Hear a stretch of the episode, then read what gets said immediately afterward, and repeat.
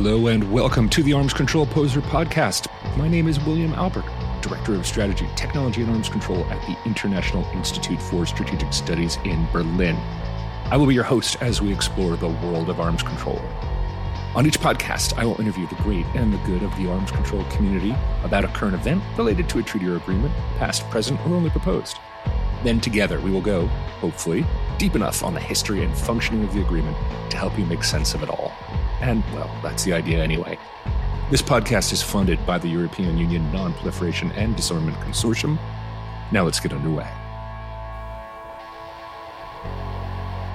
On today's episode of the Arms Control Poseur podcast, our special guest is Dr. Hanna Notte. She is the director of the Eurasia Nonproliferation Program at the James Martin Center for Nonproliferation Studies and a senior associate in the Europe, Russia, and Eurasia program at the Center for Strategic and International Studies in Washington, D.C. Today, we're going to talk about conflict in the Middle East and an arms control effort that once was underway to try to address that and any lessons that we can come to for today. Hanna, thank you for being here today. Thanks for inviting me, William. That's not a problem, not a problem.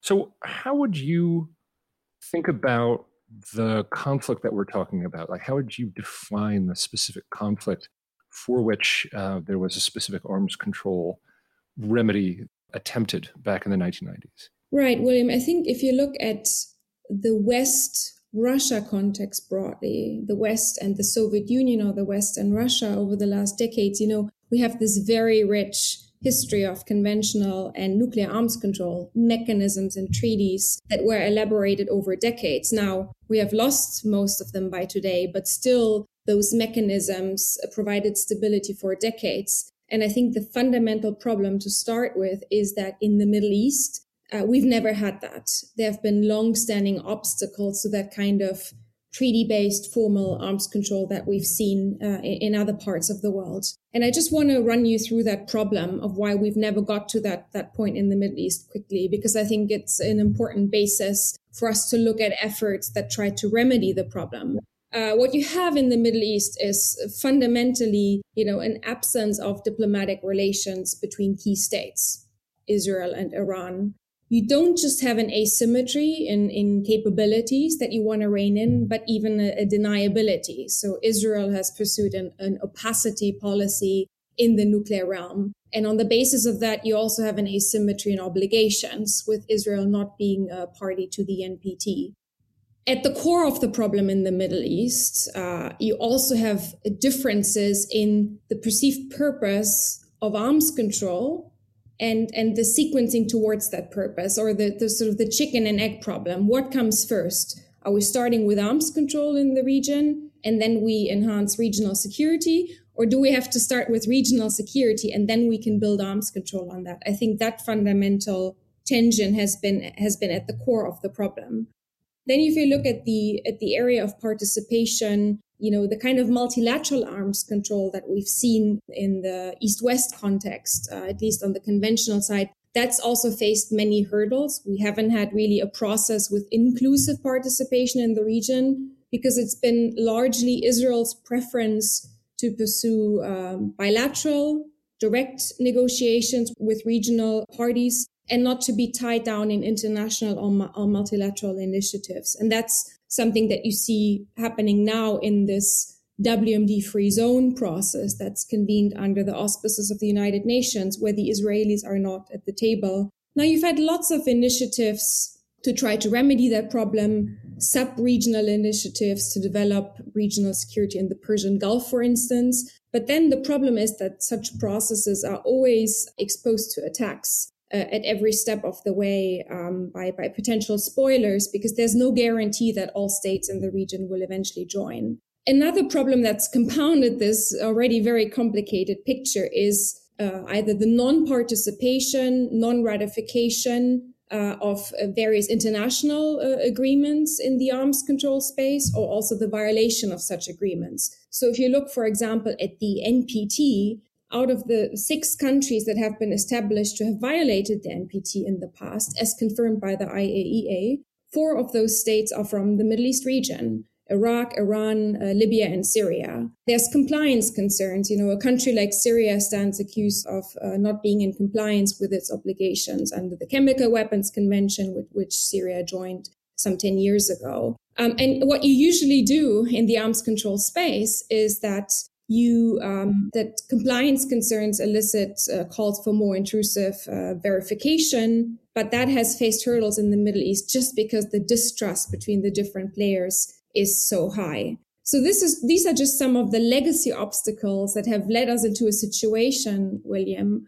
where we've not really had a, a sort of a, a, comprehensive and inclusive process to develop arms control in the Middle East region. I could go on and on with some more recent problems to do with uh, with the Iranian nuclear program, uh, the the fact that uh, the JCPOA is is in jeopardy, um, or the fact that we've now seeing an, an erosion of, of arms control agreements globally, which of course also uh, raises question marks in, in the Middle East.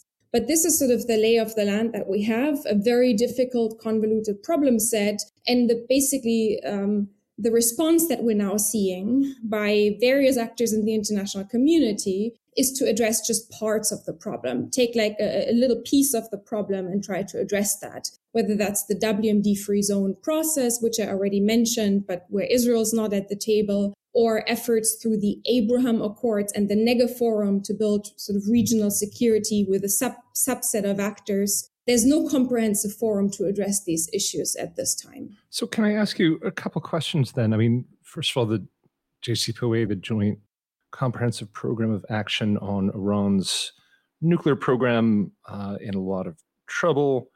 Um, the Nuclear Non-Proliferation Treaty, or NPT. Um, the nuclear weapon free zone process. I, I want to ask you a little bit about that. But but my first question is: you mentioned that there there's no multi multilateral for, forum. There's not really multilateralism in the region, and it struck me that yes, Israel tries um, some bilateral negotiations and has had some success. But why not multilateralism? Um, is is that tied to the question of legitimacy and the desire for states not to confer legitimacy on each other by either being seen to negotiate or entering multilateral forums. And I guess that also ties back to the Middle East weapons of mass destruction free zone. So, can you tell me a little bit about why there's not a push, why, there's not a natural effort for multilateralism coming from the region itself? And mm. uh, if you could tell me a little bit about the Middle East nuclear weapon free zone issue.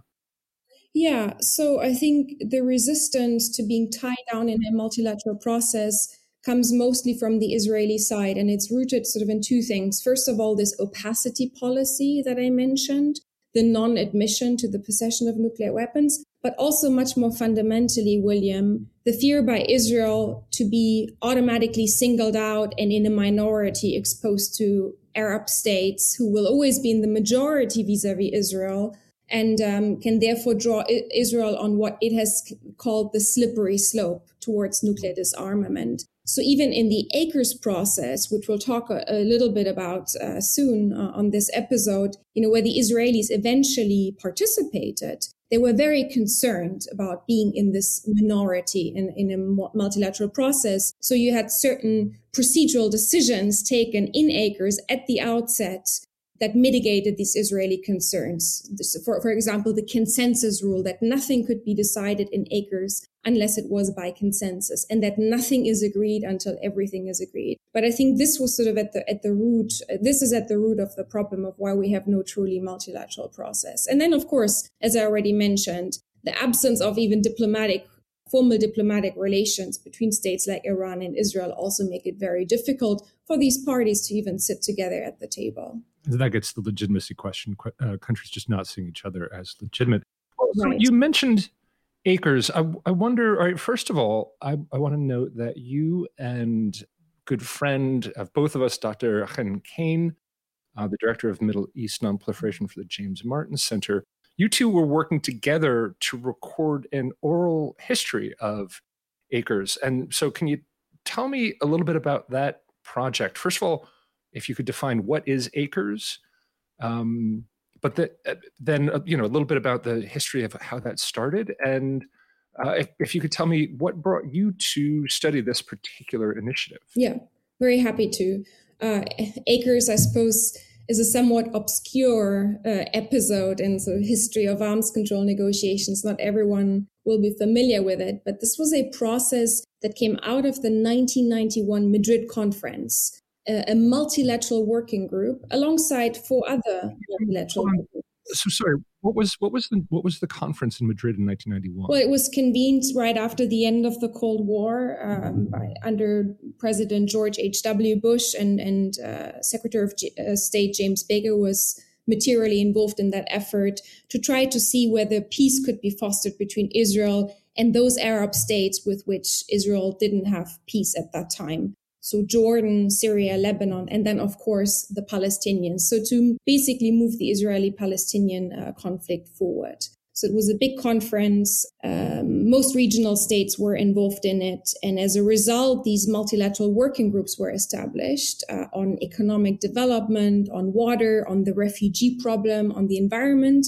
And the final working group was called ACRS on arms control and regional security that process became possible, William, because uh, at that time, so to say, the stars aligned, uh, geopolitically speaking. You know, you had the end of the Cold War and the collapse of, of the Soviet Union. And with that, a sort of overwhelming display of, of American power, also in, in the first Gulf War. So US leadership was at an all time high, I would say.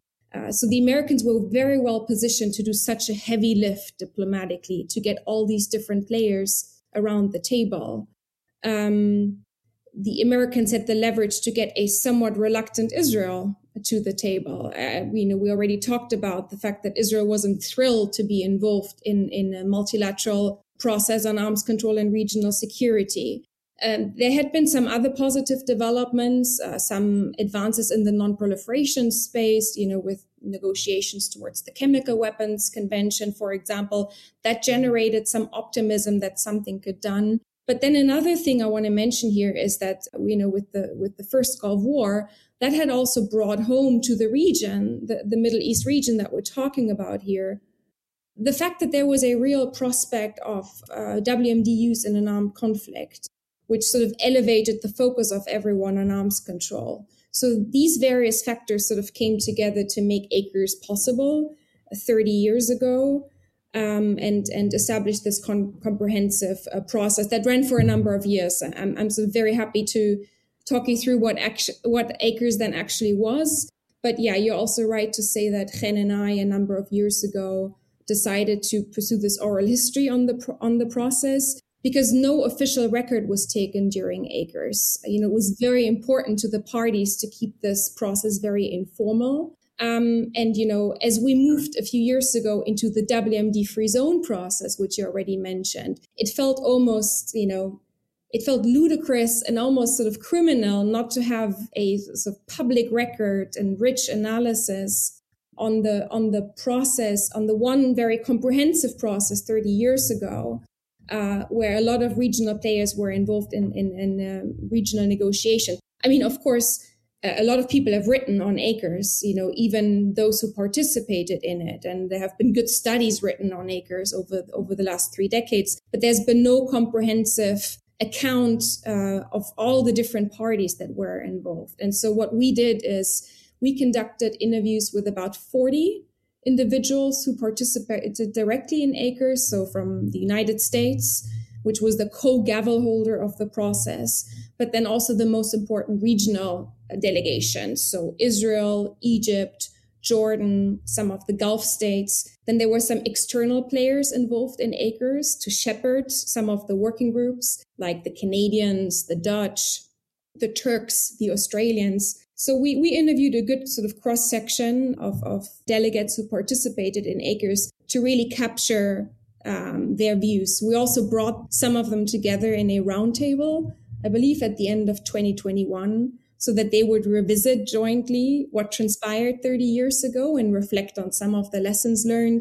We also collected some archival uh, documents related to the process, and we did all of this together with our partner, um, the History and Public Policy program at the Wilson Center. And so all of this material that I just mentioned is actually captured in their, digital archive uh, on ACRS. That's great. I, I love the Wilson Center. Their stuff on the Cold War, all the documentation that they pulled together is just extraordinary. So that seems like a natural place to to bring this. Was it was it your idea? Was it you and Chen came up with this, or did someone else approach you and say this would be a good idea? I must be completely frank with you here, William. So uh, this all happened at the time when I I joined uh, CNS, which is the partner organization of the of the Vienna Center that's for which I now work. Center for and, Proliferation Studies, CNS. Exactly, the James Martin Center. That's right. And so uh, this was the first project I undertook with Chen when I joined, and she. Uh, this was already in the works by the time I arrived. Chen.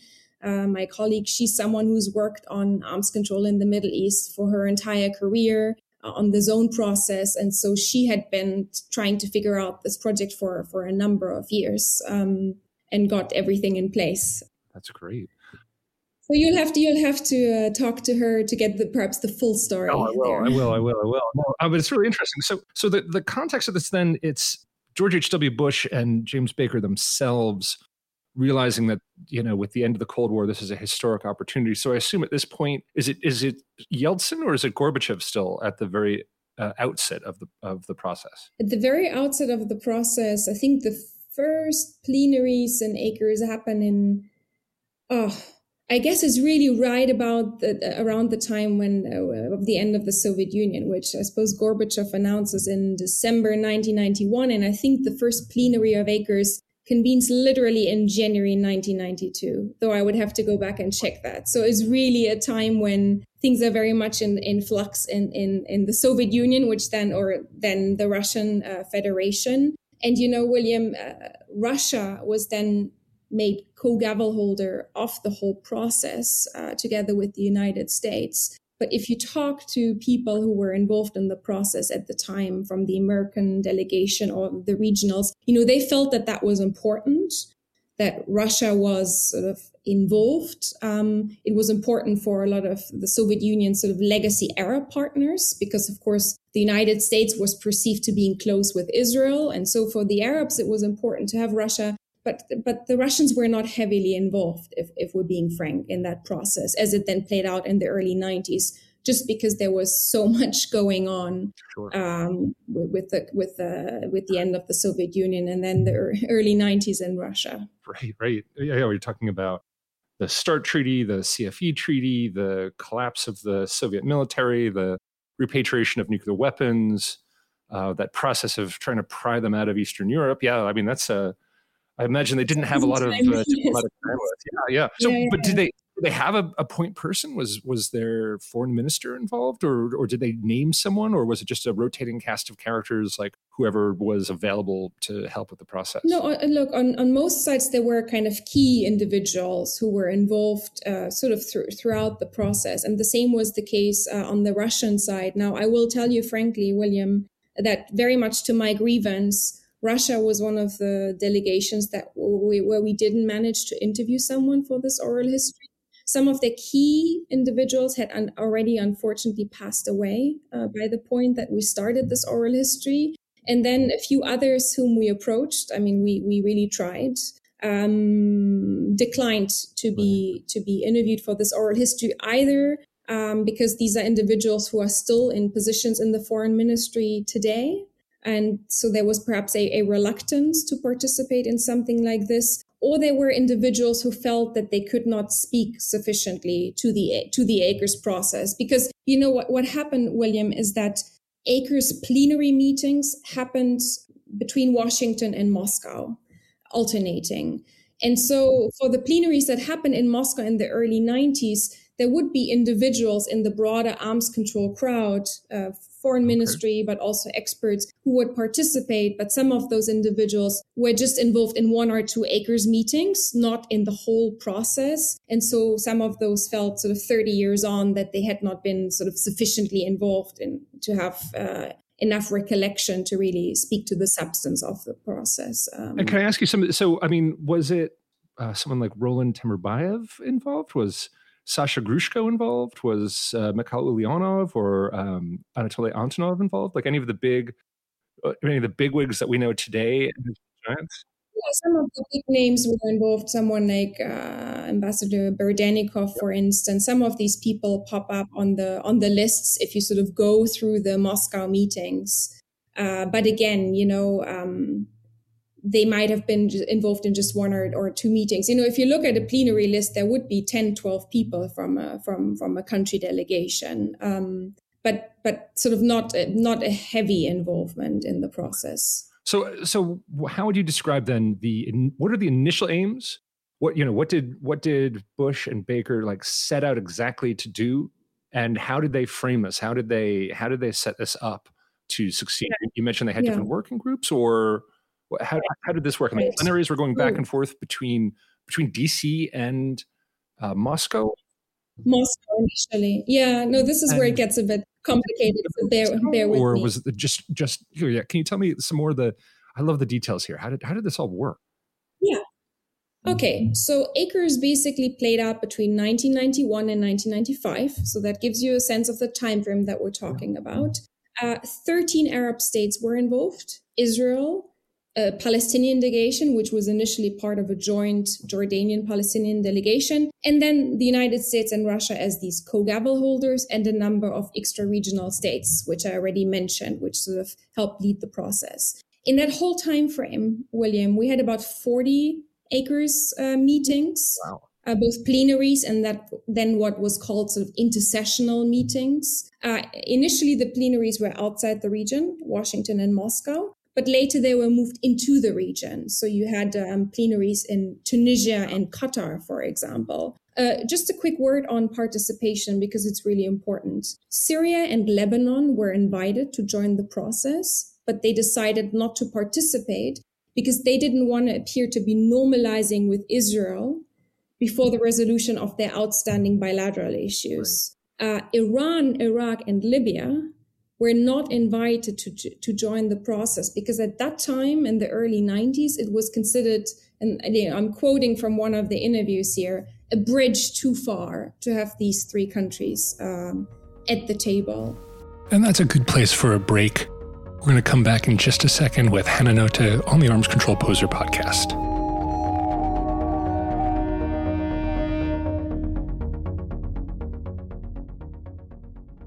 What the United States set out to do, you asked about sort of what Bush and Baker had in mind. They really wanted ACRS. And remember, ACRS is one of five multilateral working groups, and it's supposed to complement a broader peace process between Israel and Arab states and Israel and, and the Palestinians. They wanted this ACRS working group to be supportive of and to complement uh, these these broad these bilateral processes that also came out of Madrid.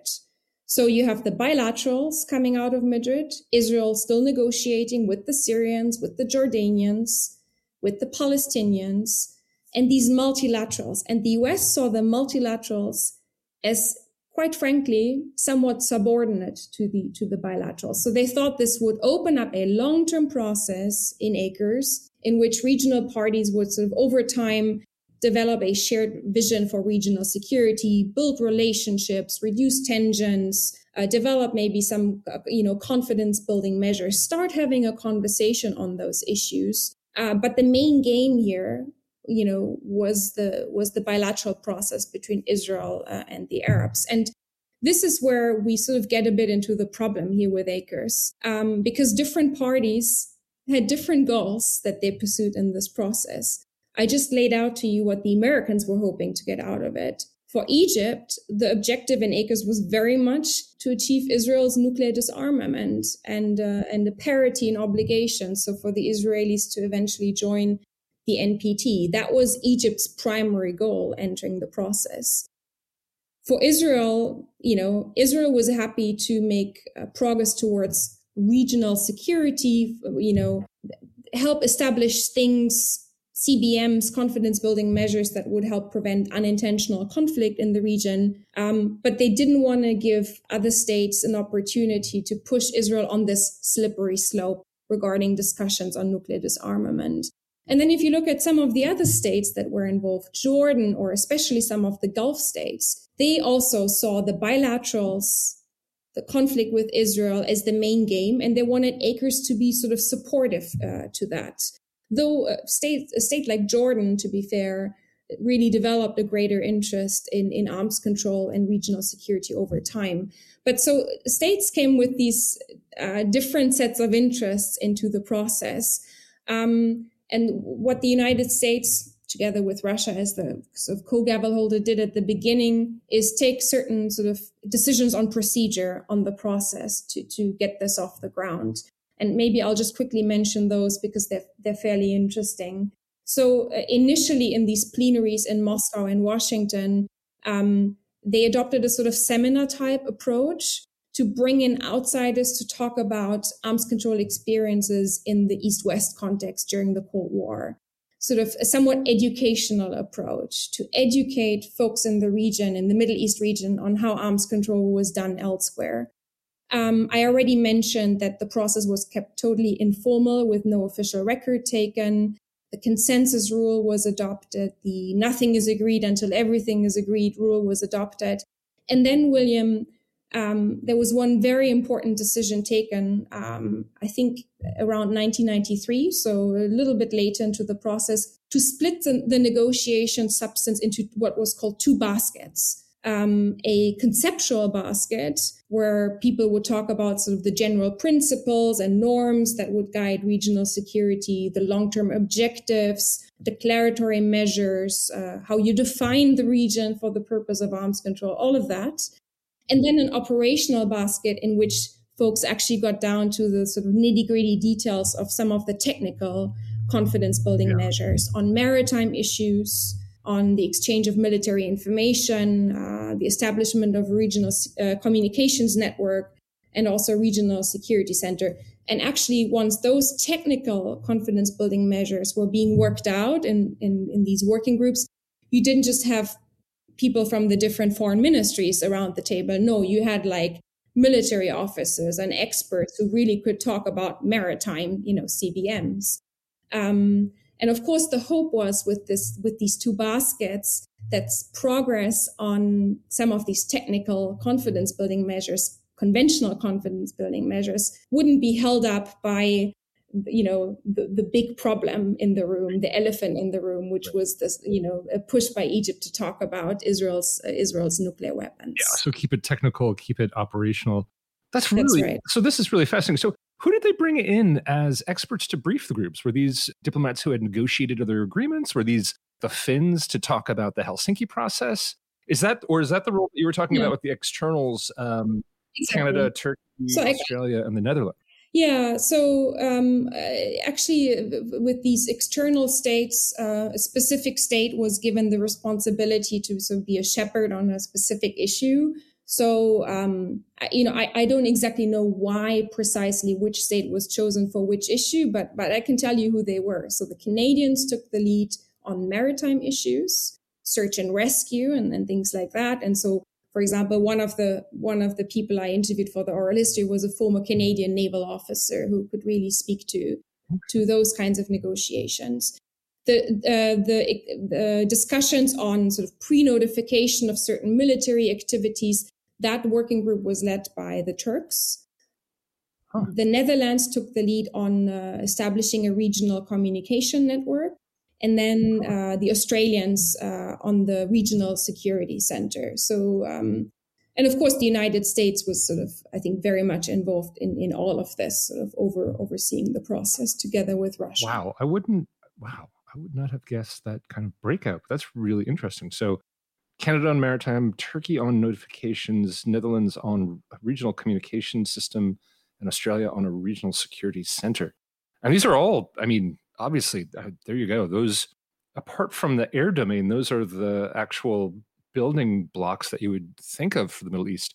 May I ask, why wasn't aviation why is it just maritime? That's a that's a very good question. Um, I don't know, quite frankly. It, it just wasn't part uh, of what was being discussed at the time. I mean, there were a number of things um, that were not that were really not part of the negotiation substance in ACRS. If we think about the Middle East today, for example, missiles and delivery systems seems to be a pretty big deal, right? If we want to talk about enhancing regional security and arms control. But delivery systems are really only sort of tangentially discussed in, in on some of these CBMs. It wasn't seen as the as the major issue to focus on at the time. Okay, and um, you mentioned before, so did any of this have to do with was this linked to were there discussions on the Middle East weapons of mass destruction free zone, or was that held completely separate from these talks? No, this was not um, the WMD free zone didn't you know exist as a process really at the time i mean some suggestions on a nuclear weapons free zone had been you know i think first made even in the 1970s or 1980s um, um, but but really the WMD free zone process as something that is pushed uh, by especially Egypt and some of the Arab states actually comes up with the with the 1995 review and extension conference of the NPT William. Nice. So this is sort of as ACRS is floundering actually.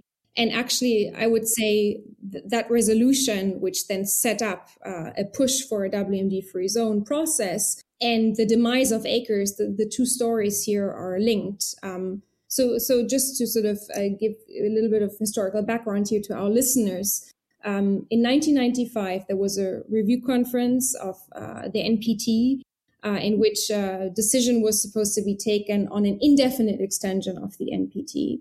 And that was adopted without a vote and made possible because the Arabs were given a, a resolution on the WMD free zone. And that resolution, which was co sponsored at that time by the United States, the United Kingdom, and Russia, called for the establishment of, I quote, an effectively verifiable Middle East zone free of nuclear, chemical, and biological weapons and their delivery systems. And, um, you know, Egypt in particular w- was pushing for that at the time, partially because they felt that they were not getting anywhere with Israel on the nuclear question as part of the ACRS process. So by the, that time that we get to that NPT conference, ACRS has been running for a number of years, and Egypt had grown increasingly frustrated with the process because Egypt felt that uh, progress was being made on these operational issues, on these confidence building measures in the maritime, on the uh, military notifications, all the all the stuff that we just talked about. Progress was being made on that, but Egypt felt that Israel was stalling on the elephant in the room. It was not willing to have a conversation on its nuclear arsenal. And so this is how you get to this resolution in 1995 on the WMD free zone. And then, of course, you know, if we consider that history, no process or no conference on the zone was convened, even though there were several action plans adopted, for example, by the 2010 NPT review conference. And long story short, at some point, I think the Arabs got so frustrated with the lack of progress on this file that they submitted a decision to the UN General Assembly in 2018 uh, to entrust the UN right. Secretary General with convening a, a, a, process, a conference on the WMD free zone in the Middle East. And that gave rise to a process that we, we are now with since November 2019. If that's when the first conference on, on the WMD free zone was convened. And I believe we've now had three conferences. So we have this process on the zone under UN auspices. But importantly, Israel is not part of that process. Uh, it's not sitting at, at the table. But right. so this is this is sort of where the stories of ACRS and the story of the WMD free zone uh, sort of where they both sort of in, uh, originated or where the, the two destinies sort of collided in 1995. I see. I see. Now that's really interesting. So so Egypt was actually irritated along with some of the Arab states because progress was being made. So that's really interesting. Can you tell me more about what was the specific progress? What did what did this what did ACRS achieve? Did they come up with the the text for different types of agreements like INCSEAs and things like that? Or tell, yeah. yeah, tell me more. Yeah. Um, uh, well, on the achievements, yes, happy to talk about some of those specifics, but I think there's also some broader achievements which are important to, to sort of recognize today. But yes, in these working groups, some of these CBM agreements were sort of concluded and operationally finalized. But importantly, William, none of them were ever adopted because remember, nothing's agreed until everything's agreed.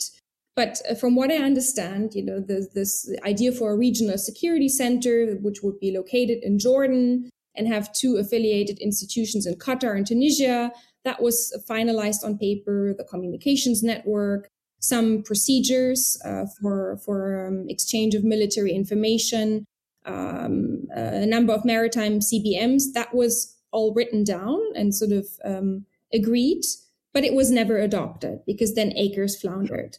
But I want to tell you a little anecdote. Yeah where um, someone um, whom I interviewed, I won't say sort of what nationality, um, but he made the case to me, and he was a, a naval officer involved in some of these uh, some of these uh, negotiations.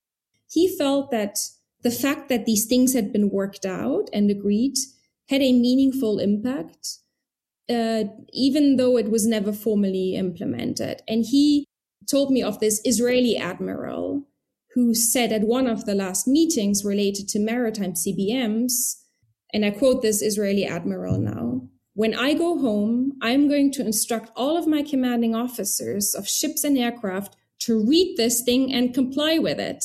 I'm not saying it's official. I'm not asking any of you to do the same.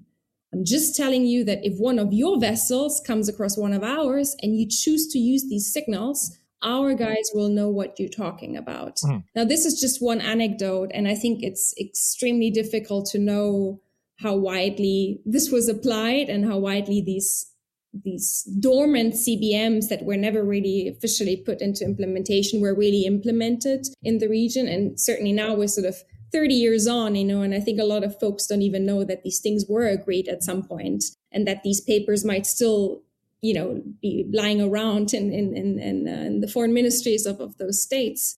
Um, but this this you know this just goes to say that um, things perhaps did change, um, even though these things were not formally implemented. That strikes me as a really big deal. Um, so so what do you think the big lessons are for today from the ACRS process? What what what have we learned? Um, let me point out a, a, a couple of broad things here and you know, I, I, just really want to emphasize that these don't just reflect my my personal opinion. They come out of these like 40 conversations that I led with with people who were really intimately involved in the process.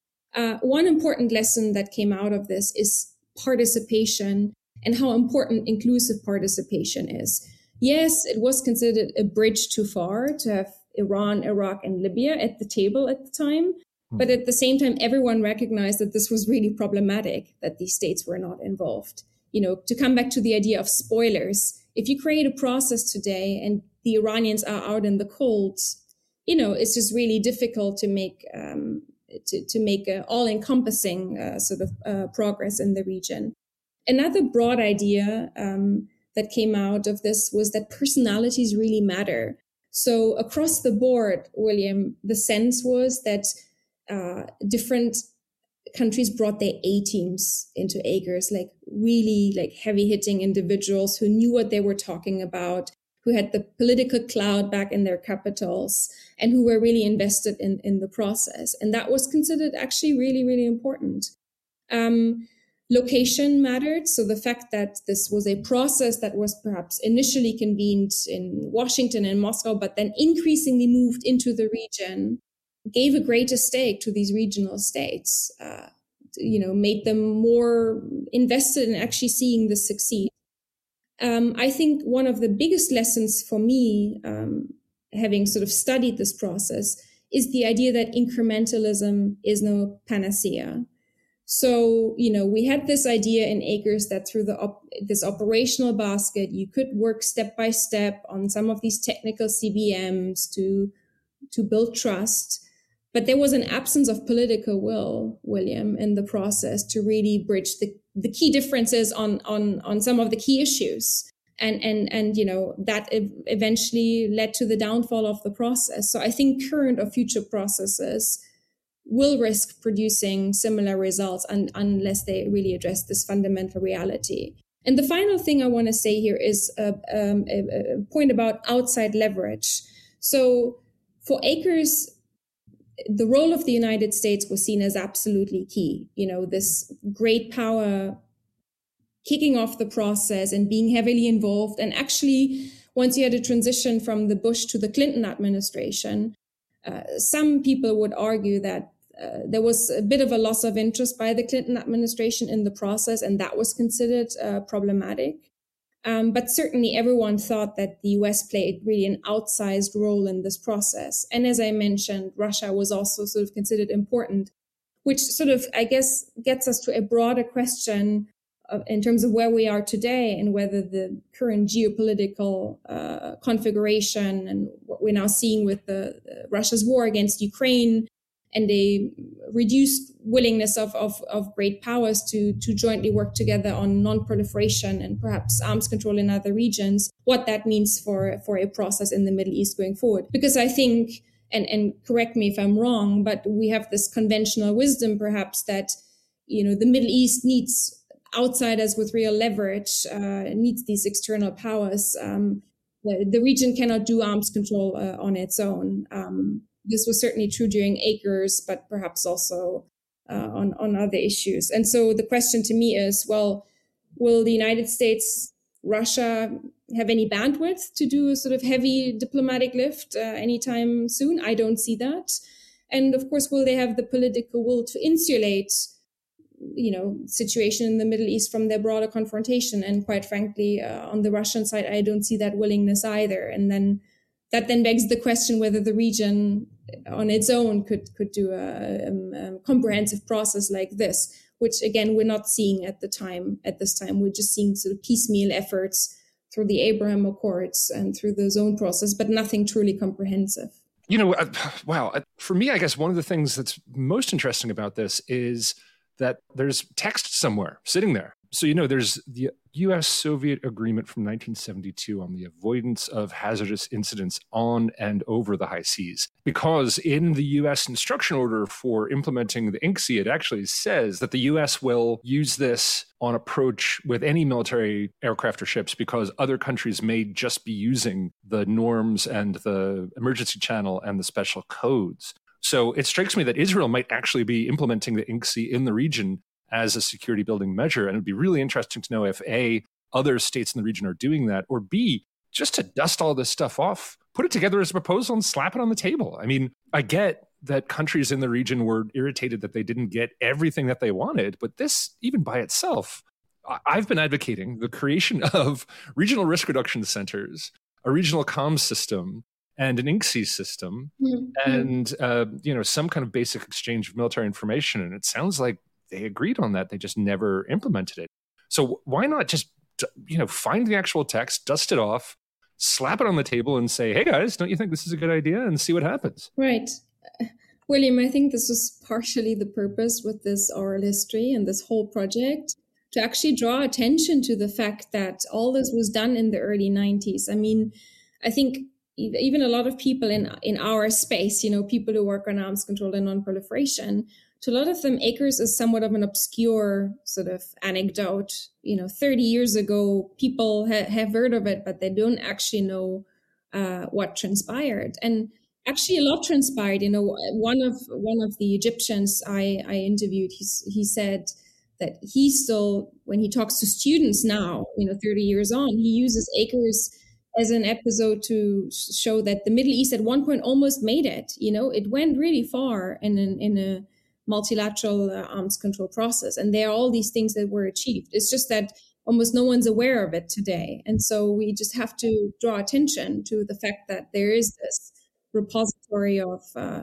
things that were worked out and agreed. Wow. I mean, it's just it's just absolutely fascinating. Um, and I do feel like this is something that needs more attention. Um, are there other ways to gain attention from this? I mean, uh, you know, to say it, but kind of saying, okay, we did this oral history project is great, but what about a new initiative to sort of clean this up, put the actual proposals on the table, and you know push them forward in some context, either in the UN or try to restart multilateralism here on this topic. I mean, this is hot stuff. I really, I really like this. Sure. I mean, I agree with you that now that we have uh, also efforts by the United States to push um, various, I think, initiatives to enhance regional security through the Negev Forum, which is this, you know, initiative that came out of, of the Abraham Accords or involves certain states involved in the Abraham Accords. Um, and that has a regional security working group, among others. You know, um, I, I would be surprised if there was an interest on the part of the administration to look, uh, you know, at what what actually transpired in ACRS and what was what was being agreed. Um, I think that's sort of one pathway through the regional security working group in the Negev Forum. And then, yeah, I mean, on, on the for the zone process, it's also important, you know, I mean, we're trying to raise awareness of this. So last summer, for example, uh, during the NPT review conference in New York, there was a side event on the WMD free zone. And I spoke about ACRS. Uh, you know, I, I, gave my little ACRS pitch on what the process was and what it achieved. Um, so to have that sort of cross fertilization or sort of make the WMD free zone community, broadly speaking, very much aware of ACRS and, and what worked and what didn't work and why and sort of what's around in terms of, of, of material. But um, but sure, there, there, there, should be more of such efforts. I very much agree with That's you. That's fantastic. Well, so I mean, in short, the main takeaway is that with some push some agreement between great powers. It'll be really interesting to see maybe with China's interest in diplomacy in the region and a shared interest between the US and China on perhaps a shared interest on stability in a region like the Middle East, that could be helpful. That's I'm not right. sure Russia wants to see a lot of stability right now. I think they kind of seem to be sowing chaos and they seem to be sort of enjoying more of a spoiler role in the world these days. Um, but maybe there is some, maybe there's something here. Hanna, what you've done has been amazing, and I hope more people pay attention to it. And let's see what happens. Well, that about wraps it up for part one of the podcast. Part two, the section where I ask Hanna about her career and how she got to be so brilliant, will come up in just a second. Thanks for sticking around.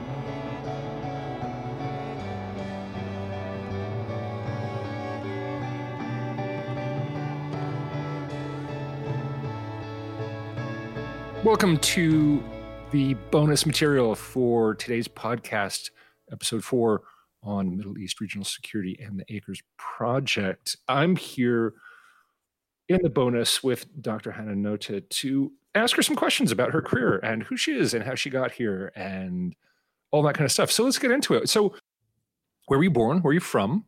Okay, um, I was born in Trier in Germany. It's a fairly small town in the west of Germany, right at the border to Luxembourg and France. And some people know it because Karl Marx was born in Trier, and it also claims to be the oldest uh, city in Germany. We have the Porta Nigra, um, built by the Romans. Um, that's where I'm from. That's where I grew up until I was 19, and uh, then I went abroad. Um, studied in the UK, undergraduate, master's, uh, PhD, eventually uh, lived and worked in, in Moscow and Beirut for some time and ended up in Berlin, where I've been for the last five years. Where, where did you study? Uh, I did. And what did right? I did my undergraduate at Cambridge in social and political sciences. So that was sort of you know political science, sociology, a bit of anthropology, which I didn't know what it was until I until I got to Cambridge. and then my uh, master's and doctorate were in international relations at, at Oxford University. Oh, okay. Wow. Wow. Wow. And so uh, after school, what did you do next? So um, by the point that I was finishing the PhD um, in 2017, I had already taken a year out, William, to spend a year in Moscow in 2015, 2016 on a fellowship uh, to sort of get a little bit of a break from the PhD and be in Russia. I mean, my PhD was on Russia's foreign policy in the Middle East. So um, I did that for a year, was affiliated with two think tanks in Moscow. Um, and uh, by the point I came back to Oxford after that fellowship, I was sort of more ready to be out in the field. I didn't want to be back in Oxford. So I actually moved to Beirut to finish my PhD from there. I wrote it up in late 2017. And then I joined a small NGO um, which works on conflict uh, mediation and informal diplomacy in the Middle East and I worked with them for two years. Um, they were heavily working on the Syrian conflict, but didn't have a person to kind of um, help with the systematic engagement of Russia. And this is, of course, after Russia had intervened in the war in Syria. So I did that work for two years, based initially out of Beirut and then out of Berlin. And then I joined uh, CNS, the James Martin Center, and then it's um, sister organization, the VCDNP, I suppose in uh, in late 2020. So I've, I've been doing that job now for for two and a half years.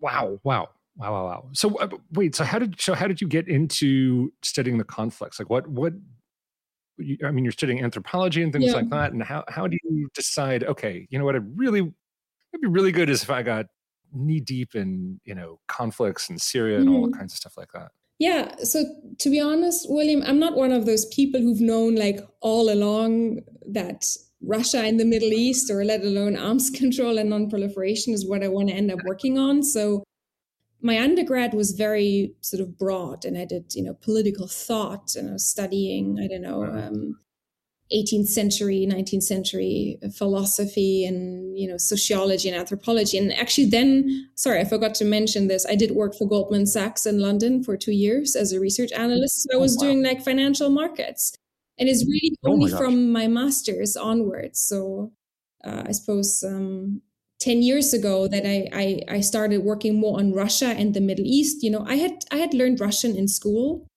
uh, back when I was a teenager a little bit, and so I had this fascination with the Russian language. I grew up as a classical violinist, wanted to study music actually professionally for a long time, and was sort of oh playing Russian music. Wow. So there was this fascination coming from Russian language and music, uh, and I sort of kept that going. I, I kept studying Russian on the side, but it's really just from my master's that I gravitated more towards the field of international politics. Um, and then, in particular, Russia and the Middle East, which were sort of two parallel interests of mine.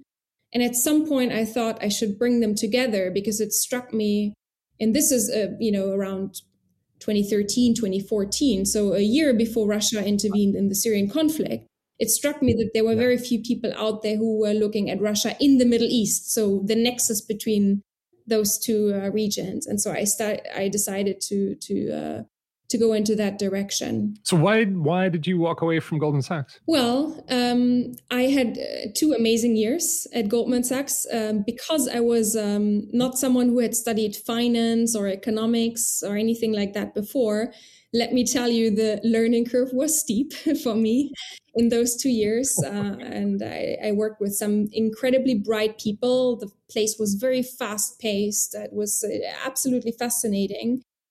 But fundamentally, I didn't want to work on international markets. I always had this passion for international politics. You know, I would be one of those people coming into the office at 6:30 or 7 in the morning and rather than checking like the latest stock market and sort of what was going on in the markets, I would always be drawn to the, the politics section, you know, and sort of read what was going on in international politics. So I, I sort of knew that all along that probably that passion would compel me to move back into the, the more political space. And that's then why after two years I said, okay, I had a really good time here, but now it's time to to do a master's in international politics and and move on. And I have I have no regrets uh, wow. doing that. Wow. Uh, um. So did you? I mean, was there after your master's degree? So specifically, what happened? How did you exactly get into it? Like, was there a job opening? Did they did they just see your work as a master's student and take you directly in as a fellow? Like, how did how did that happen? Where exactly? Like, how? I mean, from Goldman Sachs to the master's to being the dazzling professional that you are today? Ah, okay. So, well, after the master's, I did the the PhD at Oxford, right. and so basically, what happened, William, is that the PhD was on Russia Middle East relations broadly, mm-hmm. but it just so happened that two of my case studies had something to do with arms control and nonproliferation. I was looking at Russia's role in Syria's chemical disarmament in 2013 2014. That was one of my case studies. And I looked at Russia's role and on the Iranian nuclear dossier, in particular, Russia's role in, in negotiating UN Security Council Resolution 1929 in 2010 that just so happened. It wasn't because at the time I thought, oh, at one point in my career, I want to work in the arms control and non-proliferation space. They just were two suitable case studies for what I was trying to achieve with the PhD. But it meant that I had some exposure to the space that I'm now working in. And so what base, what actually happened is that after the PhD, I was working in, you know, in mediation and, and, and for this NGO and still doing Russia, Middle East.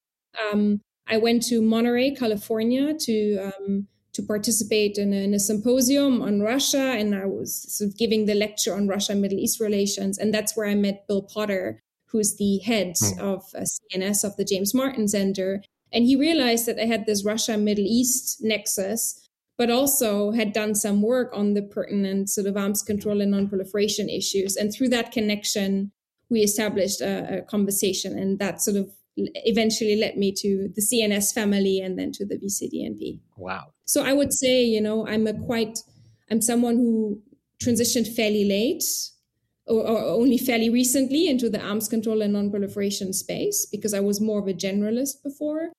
And it felt a bit daunting initially because, you know, I would be surrounded by people who had taken master's degrees and um, on, on those issues, who had studied the NPT regime and knew what all these organizations are doing from CTBT to I don't know what, and had all this, you know, regime specific, sometimes technical knowledge. And of course, I didn't bring any of that to the table at the outset. And so I thought initially it's a bit daunting, you know, can I can I actually do this? And then you sort of learn on the job as you start working on the issues. You, you know, you so again, I would say another steep learning curve over the last years after the initial Goldman Sachs learning curve.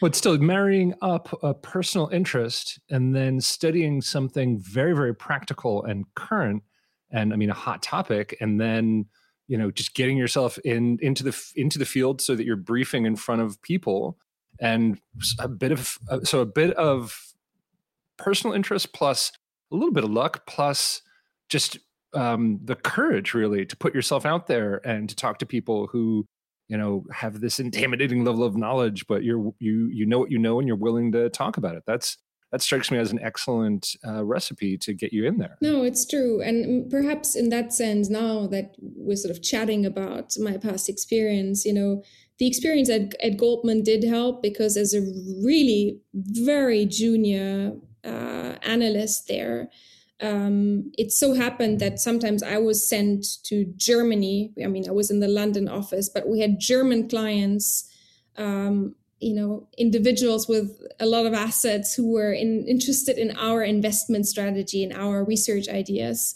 Uh, and I would go and brief them and really sit as someone aged 22 or 23 in a room with very high powered individuals needing to brief for an hour and ask and be asked hard questions. And you know it, it was really tough sometimes and quite a sort of daunting challenges at time challenge at times. And so i think perhaps that experience even though the the subject matter was completely different from what we're talking about today sort of steeled me a little bit for for that kind of uh, you know for that part of the job which is sort of briefing and um, being asked the hard questions Okay. So I have two final questions for you. One, is there any advice you would give yourself in the past in terms of the path, maybe something you wish you had done differently sooner, later, or would you say just, you know, go for it, you're doing great? And then number two, um, you know, is there any advice that you'd give to a listener out there who wants to get into this field? Yeah, I think in terms of what I wish maybe I had done sooner is um,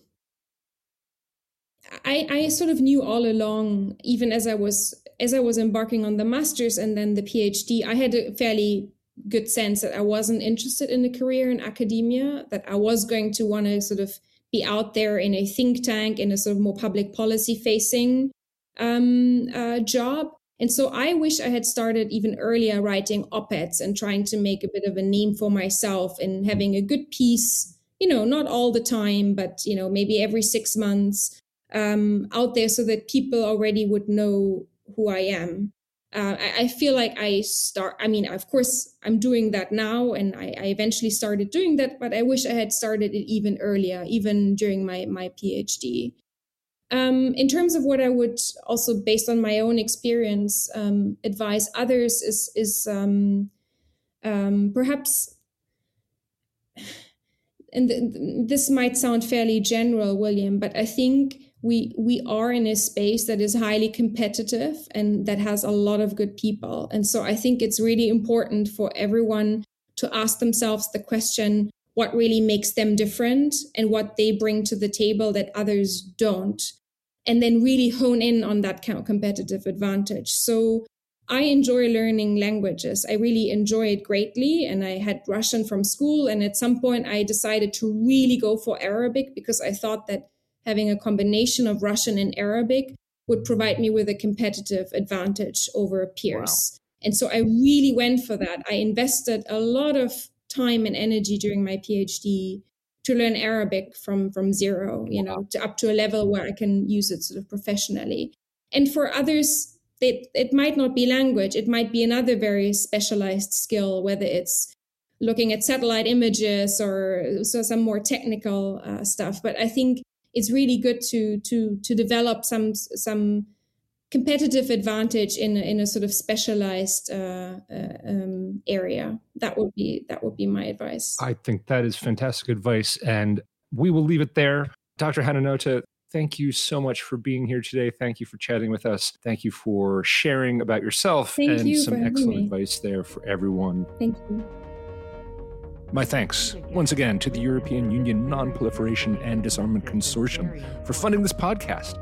And my special thanks to B. Aubrey Freeman, good friend of mine who composes all of our fantastic music. I urge you to follow him on Bandcamp. He does great stuff. Until next time, this has been William Alberque from the International Institute for Strategic Studies in Berlin. Thanks for coming by. See you next time. I repeat again.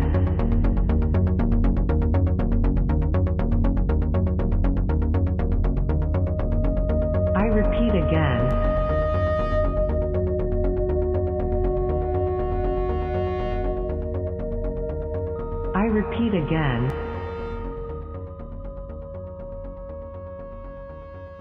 I repeat again.